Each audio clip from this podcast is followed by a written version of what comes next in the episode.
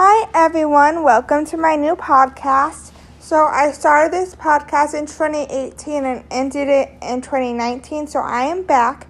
Welcome to Maddie's podcast. And so, bear with me for a second.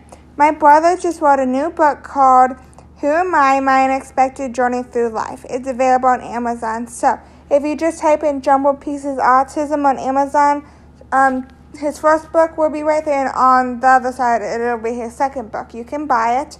It is $25 and it's very exciting and it's basically about autism and what this is what it's like in the society of autism. And if you guys like this podcast, please join me next time. I will be doing lots of podcasts and it's very exciting because I love podcasts. So, anyone that's on here, Anchor, please watch, listen, and enjoy. Bye, guys. I'll see you guys next time. Toodaloo.